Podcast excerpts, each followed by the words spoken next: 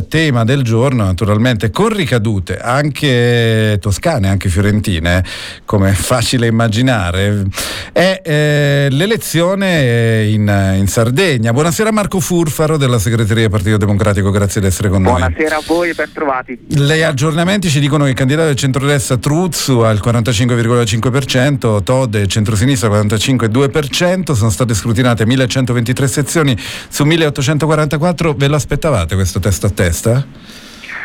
Guardi, eh, le dico che chi come me è stato in Sardegna respirava un clima di specchiamento dato da due fattori. Eh, purtroppo sappiamo che Marco Furfaro è in, è in, treno e quindi ci sono delle difficoltà. Furfaro ci sente?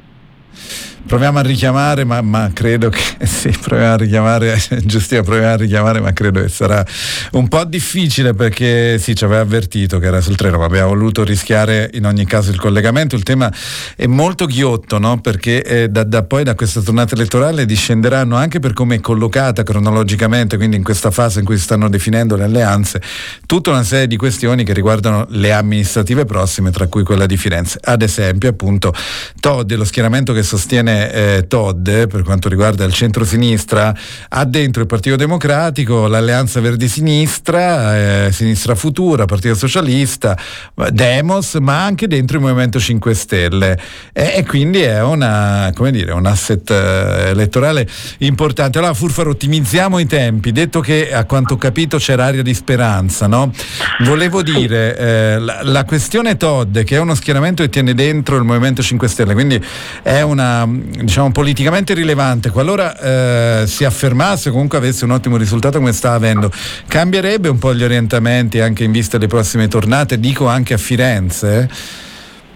Guardi, io credo che intanto dia un'indicazione molto chiara che Uniti si vince, che è un presupposto necessario per essere competitivi eh, se Alessandro Todd vincesse, tra l'altro vincerebbe anche a dispetto di una spaccatura determinata da Soro da alcuni pezzi in centro-sinistra. Certo. Credo che sia un'indicazione importante, dice a tutti che Uniti si vince, questo vale da Renzi a Calenda fino a Fratelli Anni e Conte ovviamente. Eh, però Renzi non c'era e pare non ci sia nemmeno a Firenze. Eh, io mi auguro che ci sia a Firenze, mi auguro che ci sia anche il Movimento 5 Stelle perché non è che c'è stato uno sbaglio, anche perché me lo lasci dire, ma ogni volta ci chiedono per fare cosa. Sorlo era sostenuto da una coalizione di persone che alcuni inneggiavano persino da Master, Fondazione Comunista, che non capisco che c'entrino con Calenda e Renzi, credo che abbiano molto più da condividere il Partito Democratico e il Movimento 5 Stelle, però non è il punto. In Sardegna se oggi rischiamo di vincere perché c'è un progetto serio in cui anche le differenze sono state messe a fattor comune per valorizzarle, non per diventare paletti da mettere gli uni contro gli altri.